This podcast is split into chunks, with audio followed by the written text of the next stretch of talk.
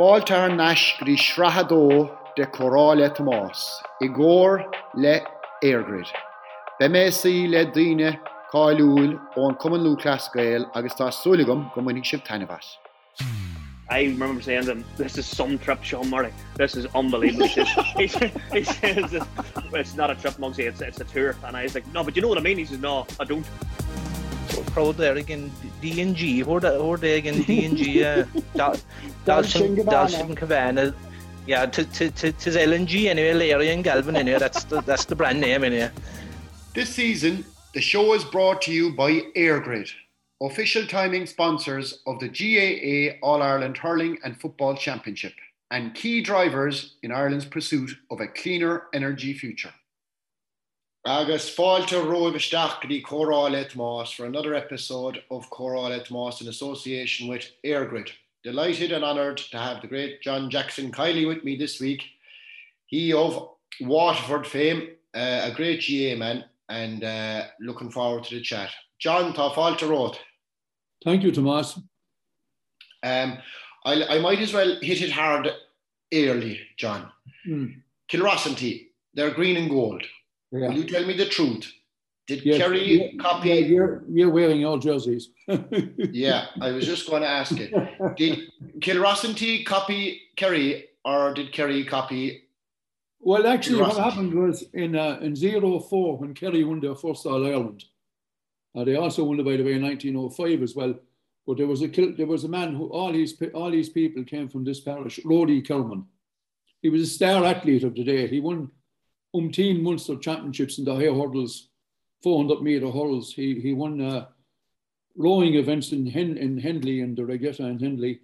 And he was one of the outstanding Kerry footballers of that time. He emigrated, I think it was Castle Island. It was the bank in Castle Island. He worked in the bank in Castle Island, and he was on the Kerry team, as I said, in 04, I'm wrong about 04. 03 and 04. 03 and 04.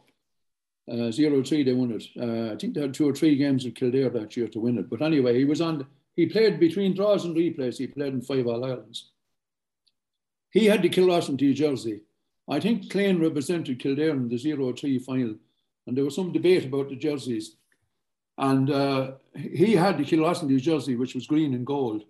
And the Kerry chairman at the time thought that was a good one because there was a bit of rivalry. Well, obviously, there's always been good rivalry among the clubs in Kerry, as you have the captain coming from the champion club in Kerry, and the champion club's colours represented was on the Kerry representatives, obviously, at the time.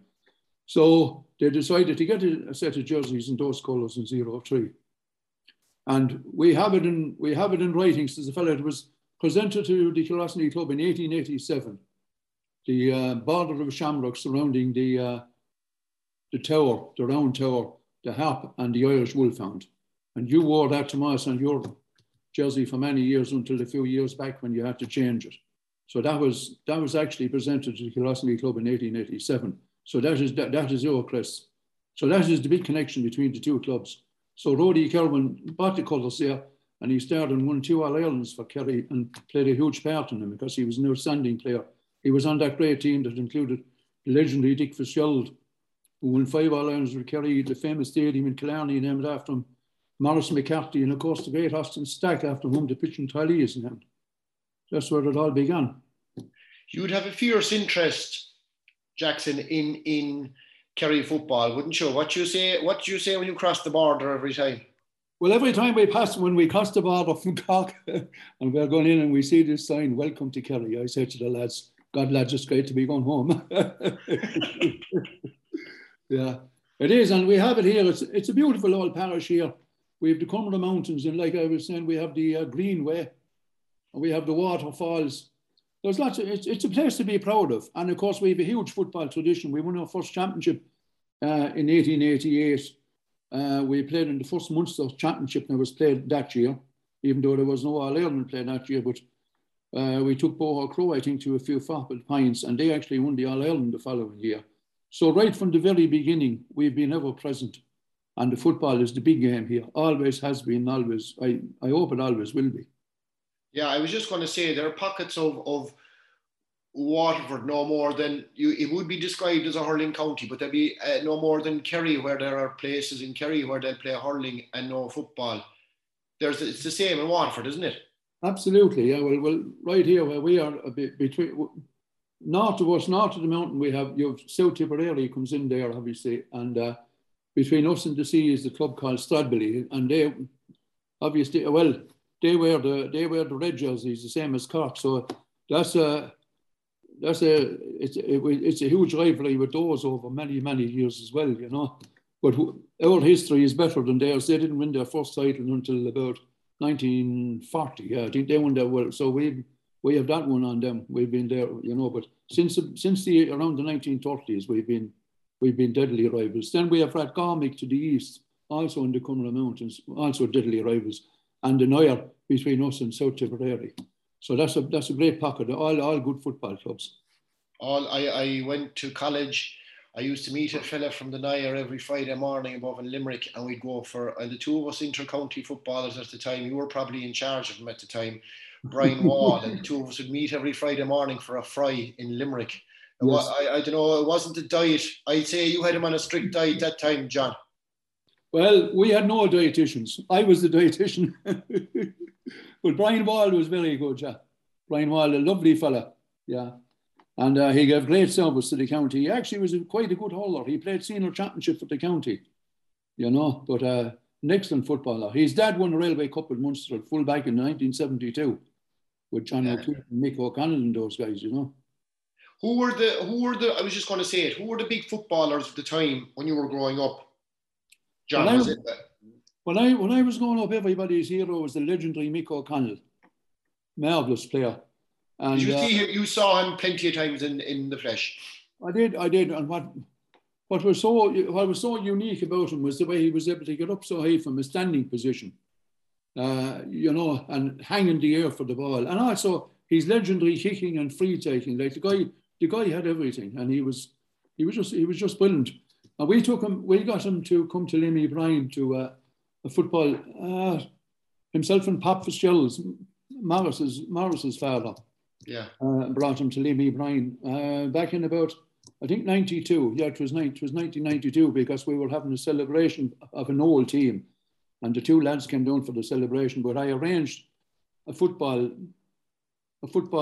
session in the field. We had a junior team at the time, a fairly good junior team, and with a senior team. And I was interested in trying to get Miko to show the boys the proper way to kick a football, the proper way to fetch it, catch it, and all that kind of thing. But of course, when Miko tabbed out and came out in the field, all he wanted to do was play the game himself. So he just didn't have the patience to show guys, you know. And then he says to me, John, he said, we'll have a game. And he said, I'll go and goal for one team. So we had a junior team versus the senior team. And I put Mick in the goal and the junior team. So we went to Crotty's pub after, and we had a good old night up there.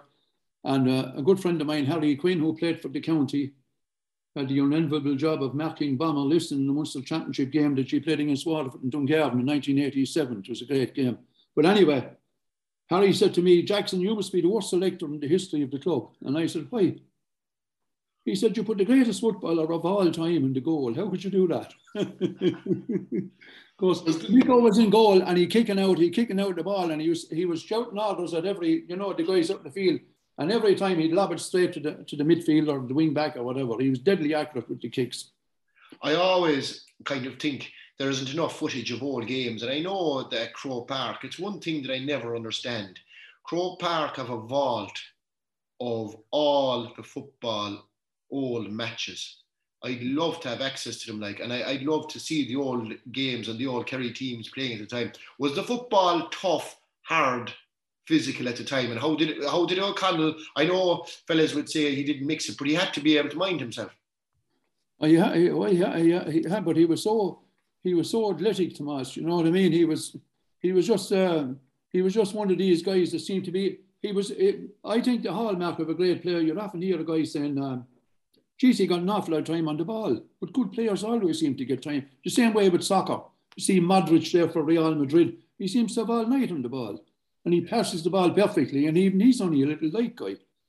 Mick O'Connell was similar in Gaelic football. The man was just, He was just a genius. His kick passing was brilliant. He would put the right weight on the ball. He was light years ahead of his time. John, were you always involved in management? I suppose with starting with the club, obviously, but were you always involved at some level? And how did you start in it? And how did it evolve? I started with the club. And with minor teams and up along, you know. And then the county board chairman at the time I had been involved a few times with a guy called Greg Fives, who was a great character. Oh yeah. He was over the senior team around in the 1990s and even before that. And I done a few stints with him, you know, and we had some great fun traveling around the country because Greg was a great character. But I got involved with the junior team in 1999, and we won the All-Ireland that year. We beat Meath in the final. And the reason we did beat Meath in the final is because we had the rules suited Waterford. You could play your second-best team. Guys who hadn't played senior, we'll say, in 98, could play on the junior team in 99. But we had a small Pat Welch who played senior Holland for the county, but was an outstanding footballer. And we had him at centre-back, and we had Niall Geary, who played from Nemo. I think he captained Nemo to win a Cork championship. I know him well, yeah. Geary also played for Munster. And on the other side, then we had Alan Reynolds, who was an outstanding soccer player. And Alan Reynolds was a great kick passer of the ball. And we had Small Pat, a centre-back, who was the real man to cover across the line. You know, if there was weakness on the right or the left, he was able to cover across. And of course, Geary was outstanding and real. A minor version of Tomas O'Shea on the other side. If I'm not mistaken, Geary gave Cavan enough of it in a Railway Cup match at some stage. Oh, he did, Jay. Geary was a good tough man. He was a tough man, yeah. He'd be kind of well connected in the GA world, the old Auckland. He is. Dinny Allen minding him now, John, isn't he? Dinny Allen's, yeah, well, that's what I was saying. His children now are connected to Jimmy Valley Murphy, Dinny Allen, and himself and the old Auckland. So there's a good breed coming through there, Tomas. There is, but that time, John, you had to. I know you say that you were allowed to play your second team. Kerry would always have had good junior teams. Cork would always have had good junior teams. So to achieve an All Ireland that time was huge for Waterford, yeah. Well, it was, yeah. Well, we got out of Munster. We beat Cork in the semi final, and it kind of fell into place a bit after that. There was a few more good guys came on board, you know, and. We beat Clare in the Munster final. We had a tremendous game against a very good Roscommon team up in Portlaoise in the semi-final. And the All-Ireland final, we beat Meath. I remember the score was 2-12 to 2-11. And a funny story in that one is I had a nephew playing full forward, a guy called Jack O'Kiely. He was very fast and he was a good player. But the Meath keeper decided he'd take a shot kick out after we equalised. He wanted to begin the move, in his opinion, might start a match-winning move. But the ball went out over the line right in front of the stand in O'More Park. And Jack O'Kiely had run over, and I said to Jack, "Oh, kick that bloody thing wide now," I said, "and we'll kick the living stuff out of them in the replay, you know." No, he said, "Look at David Ryan." And he kicked the ball across to David Ryan, who was the cornerback who had come forward. And David took a few steps and kicked the side over the bar for the winner. And of course, afterwards, when we'd won the All Ireland, the guys were up to me and they were saying, "Jackson, geez, you're a genius, lad. How did you pick out?" And I told him the exact opposite, but that's the way it is. You know. I was told you had great celebrations after that, John, and you were up on a trailer. Did a man have an accident? We were up on an open top bus, yeah, going into the square in Dungarvan. And one of the guys, a good player too, and he's a very good player, a guy called Stukey Power. Stukey was booze. And he said to me, "Jackson, I think I'm Superman. I had an awful job to stop him from jumping off the top of the bus." But we had good celebrations. So we won that thing again in 2004. We beat a very good Cork team in 2004 in the Munster final, the Cork team that Alan Quirk, who won an All-Star. I think Donny O'Connor was actually only come on as a sub in that. And the boy from Ballygarvan that won an All-Star, Josh Spillane, was centre back on it. Johnny Hayes from Roscommon was on it. You know, so they had quite a good team. And we beat them in a very, very good Munster final. And we went on to win the All-Ireland then that year as well.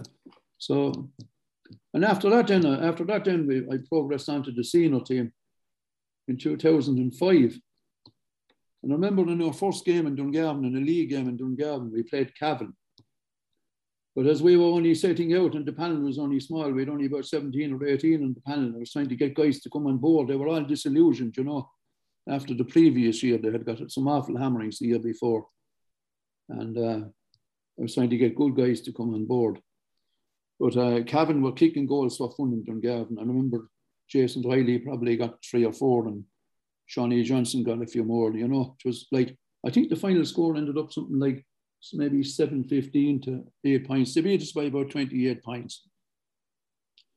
But after that, I got a few good guys on board and we put up a very good performance against Derry down in Welsh Park. We played a few more teams. We didn't do too bad. And we had a good game with John Kennedy, former Kerry footballer, was the manager of Clare. We had a very good game with them above Munster the Championship.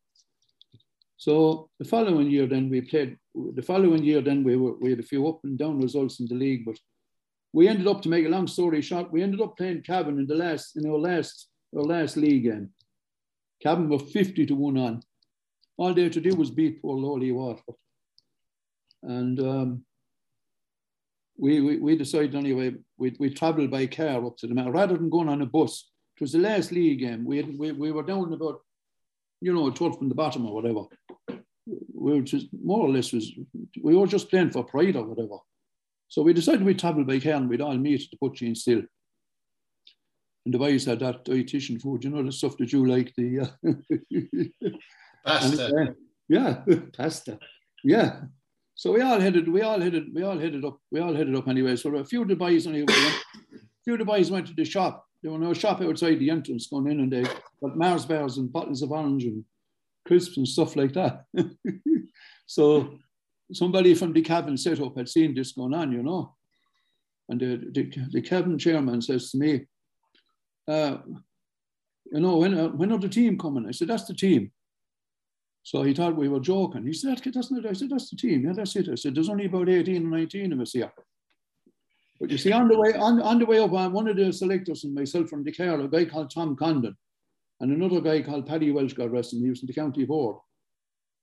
And the previous year, as I said, we were only starting out. The defence, the full back line especially, they were like tit and duck. So there was an awful lot of space between the two lines.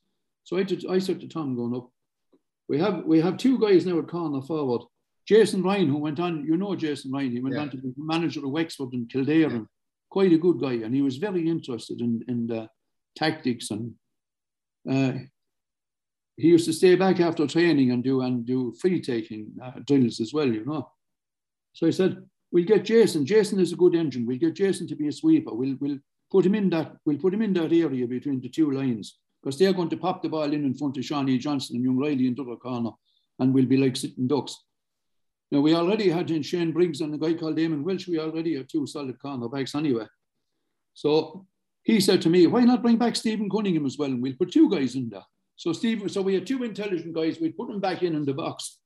And Cavan were popping the ball in front of the two guys, but the area was congested. So we had, I suppose we started off something like a kind of a blanket defence. I was just going to say it, John. You probably started the defence of football. We frustrated Cavan, yeah, and we ended up getting some mighty scores. We had a big guy full forward called Gary Hunley. There was a bit of a, it wasn't just the two guys came out all right, but Gary Hunley, one operator, and they had two guys on him, and we had Limo Lennon and a real speed merchant in the half forward line to carry the ball. And get the ball in. Every ball was to be kicked in on top of Hunley. And every ball was kicked in on top of Hunley. They fouled Hunley. And we got a good few frees. But we had a guy called Carl O'Keefe who kicked some amazing points the same day as well. We ended up beating him by a few points. And it was a huge shock.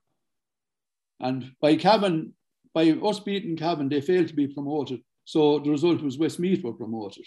So I had the county board chairman from Westmeath on to me. He wanted to make me a free man of Mullingar or at Loan or someplace. Somebody told me that in the match programme, it was written that it would have been the biggest disaster since the Titanic if Cavan were beaten that day. Is that true? That's absolutely true. Yeah, it's the biggest disaster since the sinking of the Titanic in 1912 or whatever. Yeah, 1912. Yeah. So that was a motivational speech in the dressing room. They also referred to our goals against, you know, our goals against. So they said that our scoreline, that our defensive record would look an awful lot worse by Sunday evening in Breffni Park, you know. So it took. I've had experts in Cavan and other areas and also say it took Cavan an awful long time to recover from that defeat, you know. But that wasn't if we went to we played a few challenge games after that, and then we went to Kerry and played G above in Killarney in a Munster semi-final, and you beat us 16-8, and I remember in that game we had a penalty and your keeper saved it. But I think it was a wet day, John. It was a wettish day, yeah. Yeah. I remember saying to the lads before the match, guys were coming in and out and saying, it's wet. And I said, Fitzgerald Stadium is the greatest football pitch in the country. That'll be perfect. Don't worry about that. If you can't play football here, you can't play football anywhere. And we played the same tactics against you that day. The result was, I think Michael Frank and Goochrock were two corner fouls. But you weren't firing well. It was after that you brought Starr from midfield to full forward. Actually, he had a mighty game that day against us in midfield, himself and Dara, the two of them. We couldn't get to grips with the two of them in the middle of the field. But our defence played well. Was it hard, John? Was it hard? And I'm just thinking now, and I don't mean this in any same. Yeah.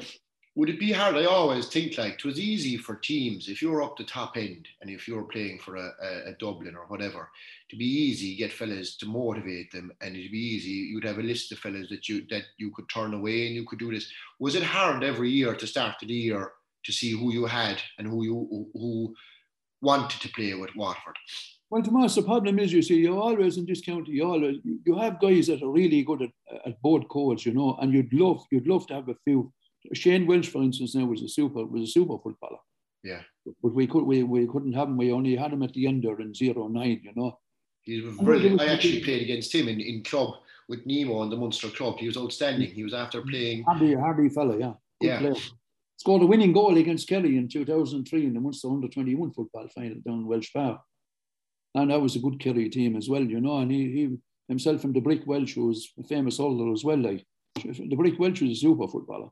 Yeah, you know, there was always those 5, 4, you know, and them guys that be lead, they'd have leadership qualities, you know. But on that team from 06 and 09, I heard there was 5 or 6 lads there that had leadership qualities, and there was a lot of enthusiastic lads there. And you know, like I said to the boys, we're not going to win Munster, we're not going to win. We were always realistic, but we're going to enjoy it. If we're going to Sligo, lads, we'll head off the night before and we'll stay there and we'll have a bit of a crack and we'll enjoy it. We're going to play football, but we'll, you know. And that's it. Like I can look back on it, I can say I enjoyed the bloody thing anyway, you know. And I'd say all the boys I meet, a lot of them since, and there are always some story about something that happened. Like we were up playing Antrim, and we stayed in the Carrickdale Hotel there on the border. You know it. And we had this kit man. He's actually the man who looks after the scoreboard in the Fraher Field. He's a gas character. Ollie Drummy is his name. And Ollie loves a few pints and having a bit of a crack. So we used to bring him off on the bus on the away games, and he was down as the kit man. So he was really dressed up to kill now this time. He had a blazer on him. He looked well, but he was a spitting image of a guy called Martin Cullen. Do you remember him? He was a Waterford political figure, a minister. Okay. Got into a bit of trouble over those voting machines and some woman that was paid an awful lot of money. Rody character on the backroom team, a guy called Paco Curran. And Paco put up a request for the Waterford football team. There was music on the bar, you know. A request for the Waterford football team who were going up playing Antrim. And especially their number one supporter, Minister Martin Cullen, who's staying with him tonight. Everybody in the place was looking around for Martin Cullen. Paco said to me, now, Jackson, the biggest trouble is You can't have anybody talking to Martin Cullen, because the minute this guy will open his mouth, they know he's not Martin Cullen. But eventually this very large lady came up to Ollie. Ollie's a small guy, only about maybe 5'4" or 5". And she was looking down at him and she said, "Bleeding hell, minister," she said, "what could I do for you for all that money you gave that other woman?" And he looked over and he said, "Begad, ma'am, you could do a lot."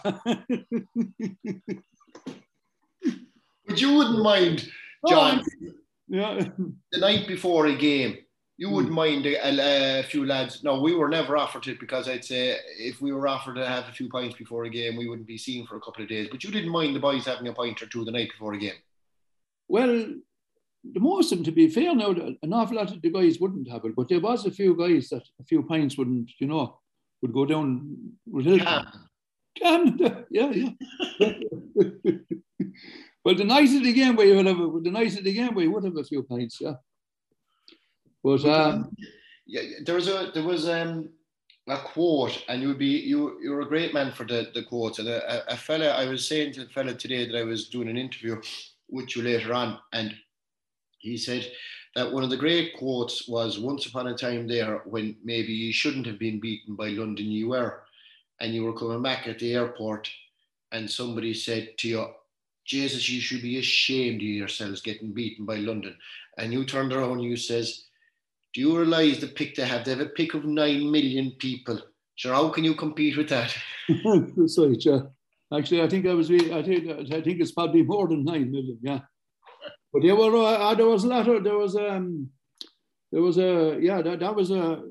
a lot of problems that time. We had the Garmin twins that played with you on the Munster Railway Cup. So do you remember when we won that Railway Cup? Actually, I was involved with Munster there for 4 years, and I enjoyed that as well. That was a great bit. It's a pity, John, that competition is gone. Because we were talking about it the other day, and I'm delighted. I'm proud of the fact I had that medal, because of so many fellas that played with Munster and the respect that the Railway Cup had. And it was my only chance of getting one. And we didn't play often enough with Munster through club or through whatnot. But yes, it's a brilliant competition. And do you think that the GAA, between Sigerson, between everything, that is too big? A competition like that, it's a pity that it died. It's an awful pity, yeah. And it gave, you know, from counties like, we'd say in Munster, counties like Waterford, Tipperary and Limerick and Clare, you know, the better players in those, it gave them a chance to be involved with people like yourself and the top players in Kerry and the top players in Cork. That's just Munster, you had the same story in Leinster and Connacht and all the other provinces. And I'm going back as a kid back in the 60s, and I remember them great Ulster teams with the top players from down in Cavan. And geez, you'd be looking forward to Patrick's Day and seeing the hurling final and the football final, the Railway Cup. It was one of the highlights of the year. It was great to see all these great players playing, you know. And who were the managers when you were involved then? Who were the... Well, with the other counties, well, Munster that time. Say, was it Gerard Sullivan that was in charge a year? Gerard Sullivan, yeah, and Gerard O'Keefe from Kerry was. He was selected there as well, yeah. Johnny Owens, Johnny was representing Tipperary, and there was a Johnny Cummins. He was representing. I think he was representing Limerick. He was, yeah. Johnny was representing Limerick. And I was obviously in it from Waterford. So we had that was a good idea. There was somebody from Clare as well. I just can't remember now. There was a Clare man there for a couple of years as well. And what was it? Donny Buckley. I think, Donny Buckley was in it one year. Yeah, we played Connacht up in Ballyforn or someplace up in Roscommon. We played them under lights. I think that might have been around 2006. Yeah, it was, yeah. The year we won the Railway Cup was 2008. And of course, we played 2009 then, but we played Ulster in the final in 2009, and that was played in Ruislip, you know. Oh, yeah. And we had quite a good game with them. And I remember we had a Waterford lad, Gary Hunley, was full forward. And I remember the Tyrone lads were fascinated with him. Such a big, powerful man, and he was so skillful. I think he scored about 1-2 or 1-3 in that match, you know. And the Garmin twins were playing in that as well. So they were They were two of the most skillful players that I came across. But we, down through the year, in the 5 or 6 years, but we took coaching serious too. We had some very good coaches in 07 there when we won the first championship match. I think it was back in 1988 was the last time Waterford had won a championship match before 07. I had Ned English. You know Ned English. Yeah. Ned would be a really good football man. Ned was in to give us. I'll tell you a funny story. Before we played Clare, he found out that about the Monday night before we played Clare that they were playing Cork and Portlaoise Ring in a challenge match. So he says to me, Jackson, he said, I'll meet you up around the city hall. He said, and we'll drive up. He said, we'll have to go under with the cloak and dagger drop now. He said, we can't have the boys seeing us, you know. And anyway, I sat in the Jeep with Ned. We went straight through the red lights. Hey, English, I said, you just have to go through the red lights. We came to the next one, it was green, and he stopped. But we eventually pulled in front of the entrance into Portlaoise Ring anyway. And there was Paddy standing by the wall, and he waving at me. How are you, Jackson? Must be going in. We didn't want anyone to see us. But anyway, Clare were well beaten. But I do. That was Paddy's last championship match as manager in Fraher Field in 07. The poor fella. Yeah, we had a. This season, the show is brought to you by AirGrid, official timing sponsors of the GAA All Ireland Hurling and Football Championship, and key drivers in Ireland's pursuit of a cleaner energy. That day, John, yourself and Paddy were on the sideline. You told me that that was the last day, the last championship match, actually, that Paddy ever managed any team on the sideline. Yeah. When you look back on it now, which it's easy to be wise after, you know, there was lots of other things that I would like to tell him all, but I did tell him a few times what I really did think, like, he was a man I really admired, and you know, he was, and I always felt better for having met him. He was a great character, and in his day, he was a great player. And he just said to me on the line, and it was a terrible match. Jesus, Jackson, he said, this thing is as bad as it looks. It's even worse. We shook hands after, and we didn't know a hug after the whole game, and we met up in the hotel after, and sure, we told a few yarns, and you know yourself, and that was it. And then we went on. We played G. He gave us a good bait, and we never got off the ground at all. And the game was televised, which made it twice as bad. I thought after giving you a good old run the year before, we might have, you know, but things just didn't go for us on the day. We were shocked, a few lads with a few injuries. But anyway, not making any, we would have liked to give him a bit of a game. It was a day that,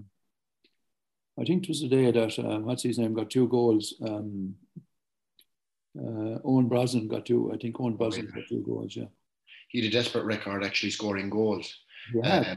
There would have been, down the years, John, you would have come across an awful amount of characters, and you strike me as a fella that you'd have a lot of friends around the country after it. Like, is that one of the big things out of the GAA that we all link into, is the characters you meet and the friends you have everywhere? Nearly, they'd hardly a week go by, but they'd get an old phone call from some fella, you know. Like on the team now, the five years I was there, like, well, I called in lots of coaches. I had a guy ever present called Michael O'Loughlin, who was from South Tipperary. Michael is a wonderful coach and had a great way with the players. Very good. Joe Purden from Ratgarmick. I liked him when he was playing as a player. He was a guy who taught a lot about the game. He was into stats and all that, you know, which I wasn't really, to be honest with you. I was more in. I like watching horse racing, and I like looking at good horses running. You know what I mean? Do you see the way they daisy cutting actions, the way they float over the ground? I love to see a guy playing football that somebody like Declan O'Sullivan, who can solo with the ball left and right, and is looking around. He's not looking at the ball. He knows. You know, this is natural. It's absolutely natural. What a wonderful player! Kicked the ball over the bar. He didn't know which leg he was going to kick the ball with over the bar. You know. That's the kind of stuff I'd like to teach, you know, to be able to teach that to young guys, if you could get that into young fellas. It's a wonderful game. And there are lots of great coaches. And I got in a guy who was nominated for a couple of All-Stars with Kildare, and he's a wonderful coach. A guy called Paul McLaughlin, a big, strong lad. He was nominated, I said, twice for All-Stars. He lives down in Wexford now. And a hell of a nice fella. And he's a man's man. He's a very popular fella with the players. And we used to have, on all the away games, we used to have, the crack was, you know, the sleeping arrangements, because it was when the backroom team would be sleeping, if there was a room with a few beds in it, there was a few guys very, very loud, we'll say, snoring and stuff like that. So we used to have looking back, there was never a dull moment. It was. And used to always make it home on a Sunday night after an away game, John. You did.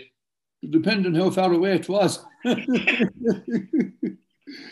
but we had another guy there from. I had a guy there from Cork, Brian Lottie, very good coach, John Cummins, Brendan Cummins' father. I had Colin Kelly down. Colin is a wonderful coach as well, and a great forwards coach, and very good. Actually, it was he made a free taker out of Jason Ryan, because he gave him some great drills, you know, how to train on his own, you know, for the free taking. And Donnie Buckley, of course. Buckley was outstanding as a coach. Outstanding. I think I was the first guy. I remember somebody wrote in the paper, "Who is Donnie Buckley?" Some guy from the Cork Examiner or somebody asked me, "Who's the best coach you have ever seen?" And I said, "He's a guy from Castle Island, and his name is Donnie Buckley." And somebody wrote on some paper, "Who is Donnie Buckley?" They were long finding out who Donnie Buckley was, and he's an absolutely wonderful coach and a player's man as well. So Donnie was known, and I got Donnie involved in a few clubs like Ballinacorty. He won a championship with them as well.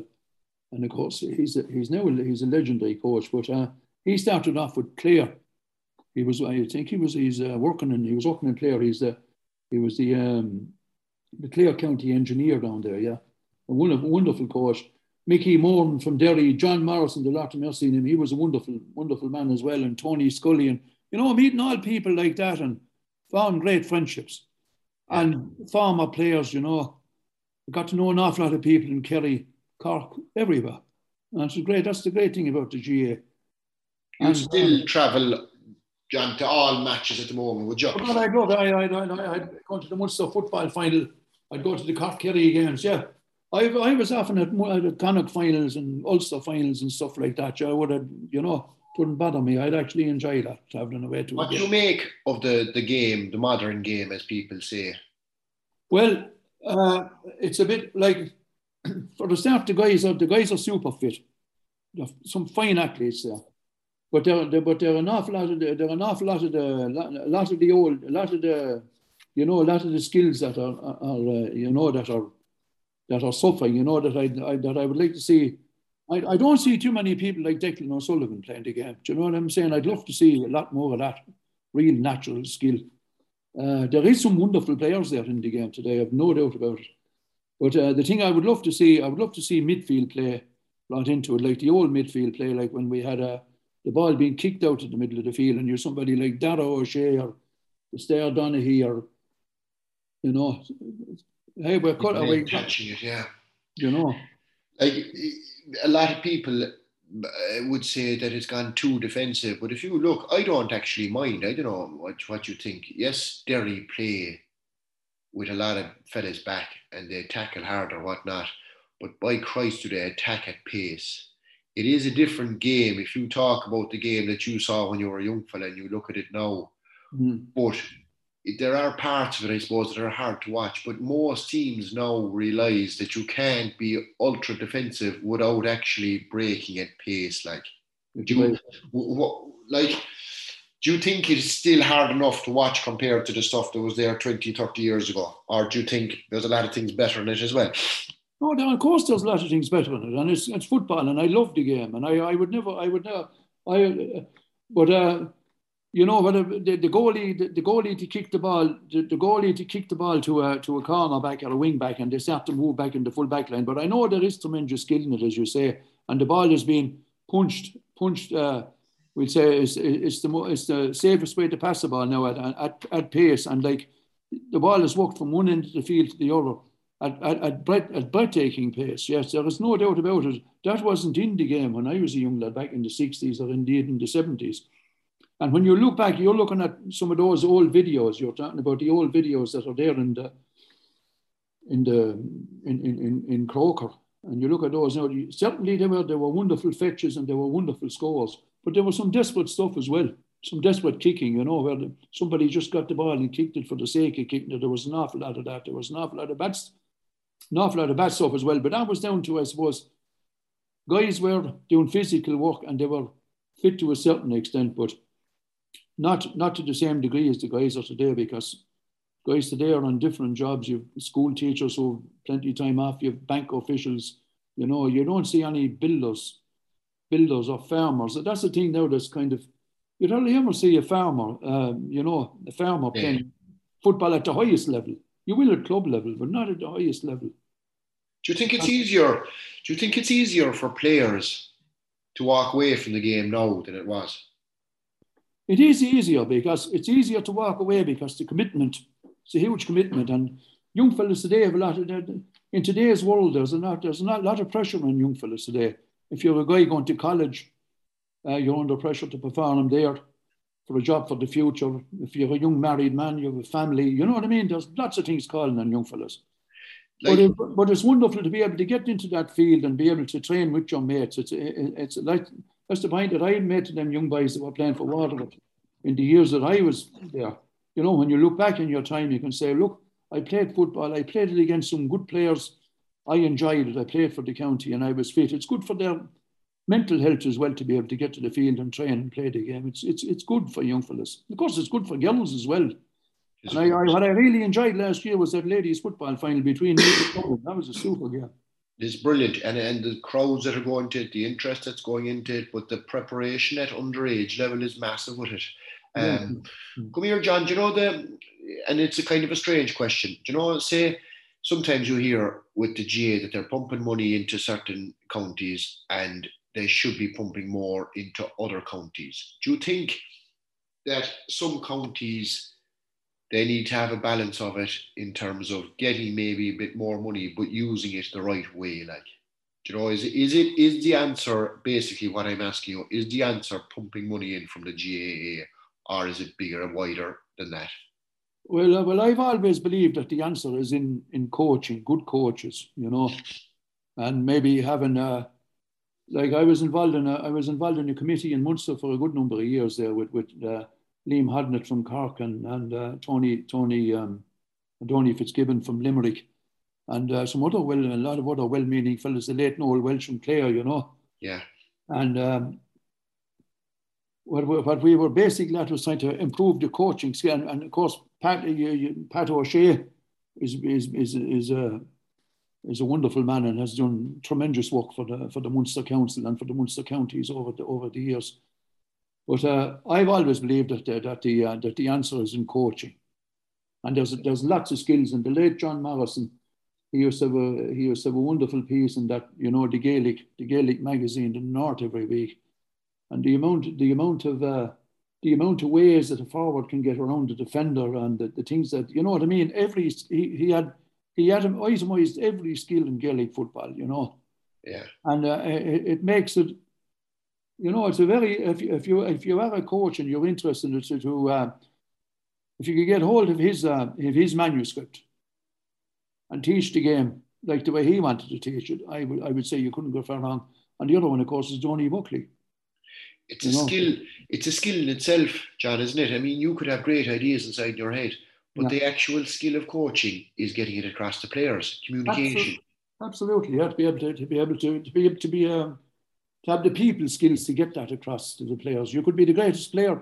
You could be the greatest player of all time, but you mightn't have the skill to get that to get it into the players. It mightn't work. And same, you can see the same in soccer.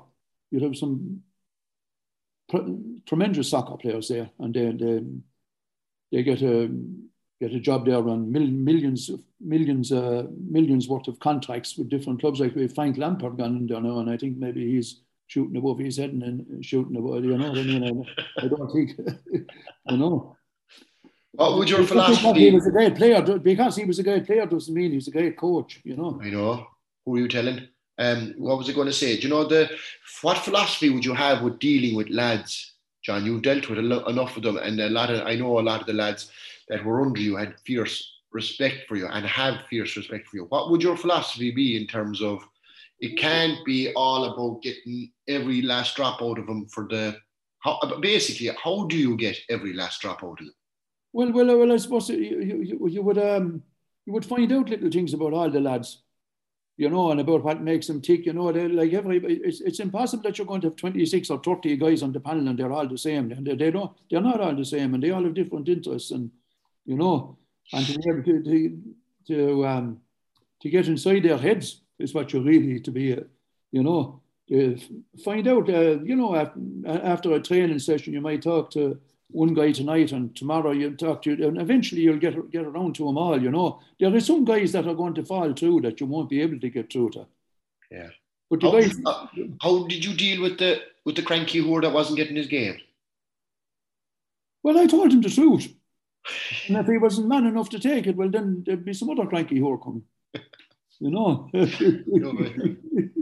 You had, and it was a great book. I remember it at the time because it wasn't really done, and it wasn't, the access wasn't there. But she had Damien Lawler, and he wrote a book on the Waterford footballers over the course of a year. Was it over the course of a year, John? Oh, yeah. He came in. He rang me, and he rang me at the end of 08, and he said he was thinking about writing a book about Waterford.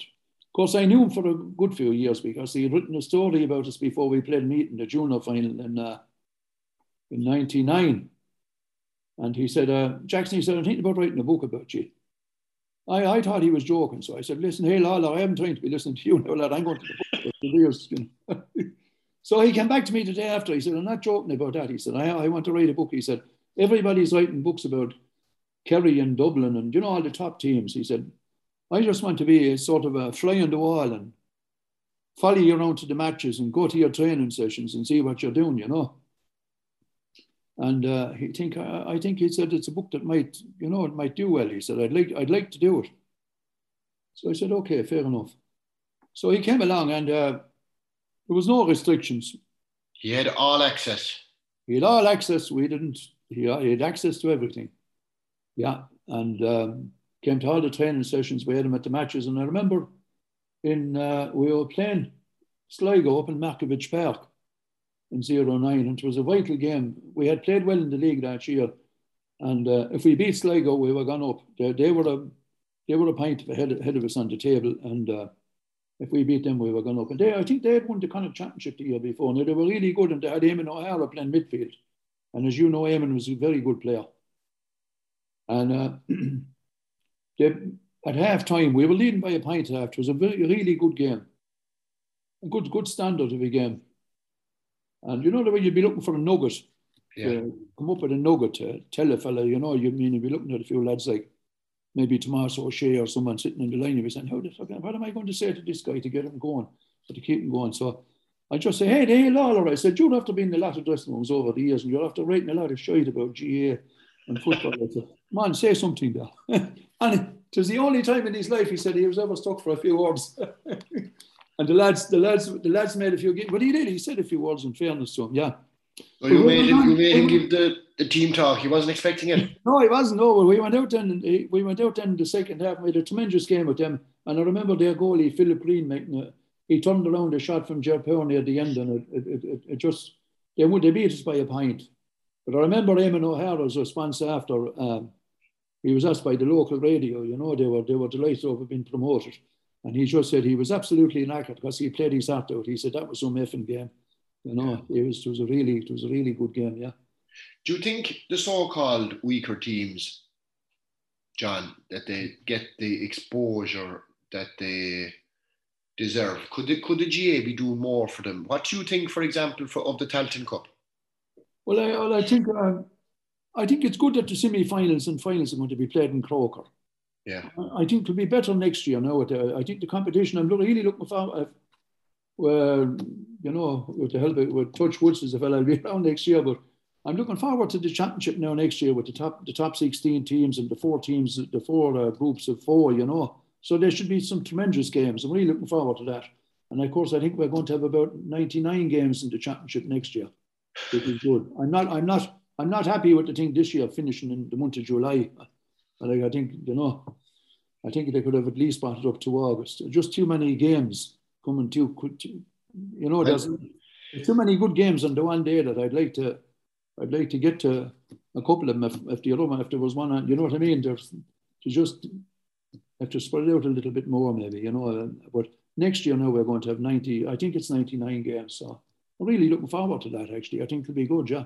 Yeah, I there's one thing that like the big teams again, and it is only, look, I'm involved with Offaly this year and I see it's not the struggles of weaker teams, but when you have smaller teams, you have smaller squads.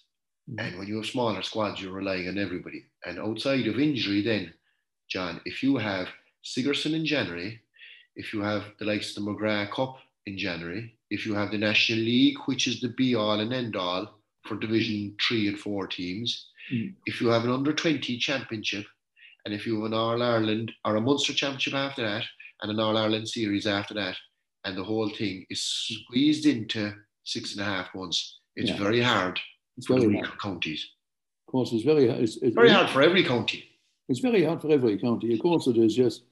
And but at the end of the day, I know that the club, when you go back, when you're finished with the county, you go back to your club, and you know that the clubs are important. But at the end of the day, the one that sent the golden goose is the intercounty, isn't it? The football and hurling, the intercounty is the one, and it's just a pity that the bloody thing has been squeezed into a few weeks this year. You know, that's the way I view it. Like, I'm going to be there in August now. August is going to be wonderful, hopefully weather-wise, in September, but we're not going to have any intercounty activity again until those secondary competitions again next January. You know, so. That's the yeah. bad part of it, actually, you know? The argument to be made then that there is club action, that there will be big matches in club, but that's down to the county boards then to run them fairly fresh and fairly. You know what? I think we have a brilliant organisation, and I know we love giving out about it, like, yeah. but it when you see the likes of the Railway Cup gone, and I think Sigerson is a great competition, an unbelievable competition. The quality of football that you have there, it's very hard, isn't it, to get the proper calendar year, because even, you know, it's an awful problem for a lot of counties. It won't work in a lot of counties, say the Offaly's, the Corks, the Waterfords, because there's hurling and football strong in every one of those counties. Yeah. It's nearly, the dual player now, John, is nearly a dying breed at club level, isn't he? Oh, he absolutely. Even at club level, it's becoming it's a huge problem, you know.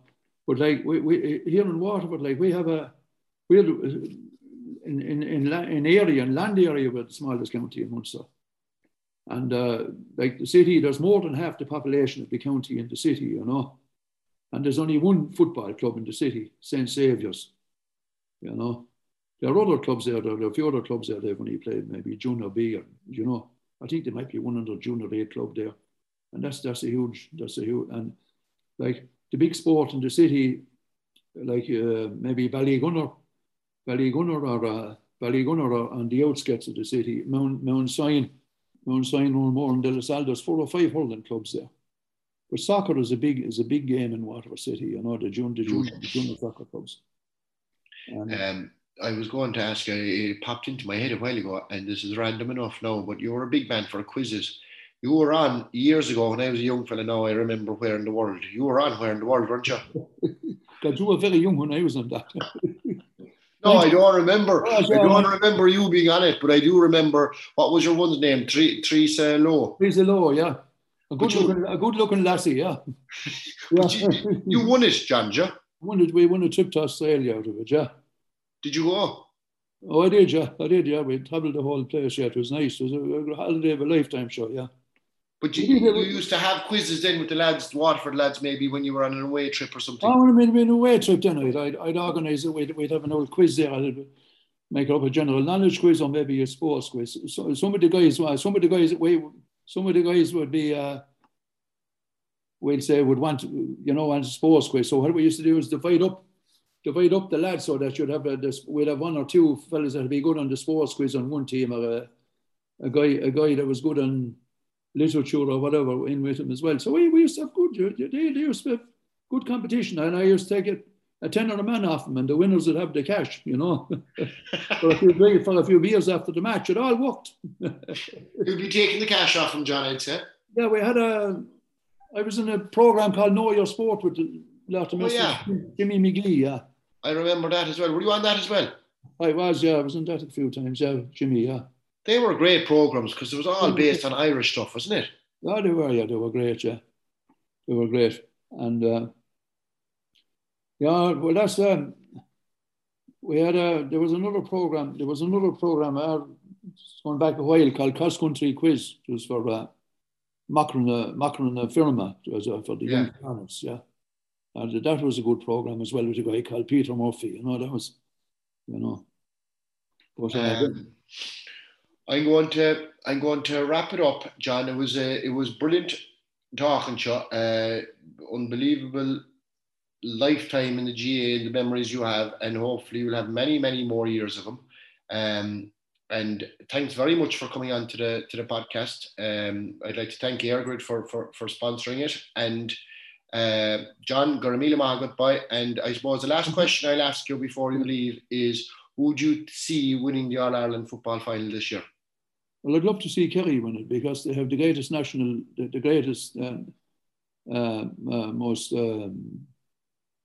greatest talent in the country at the minute, I think, in David Clifford. So I'd be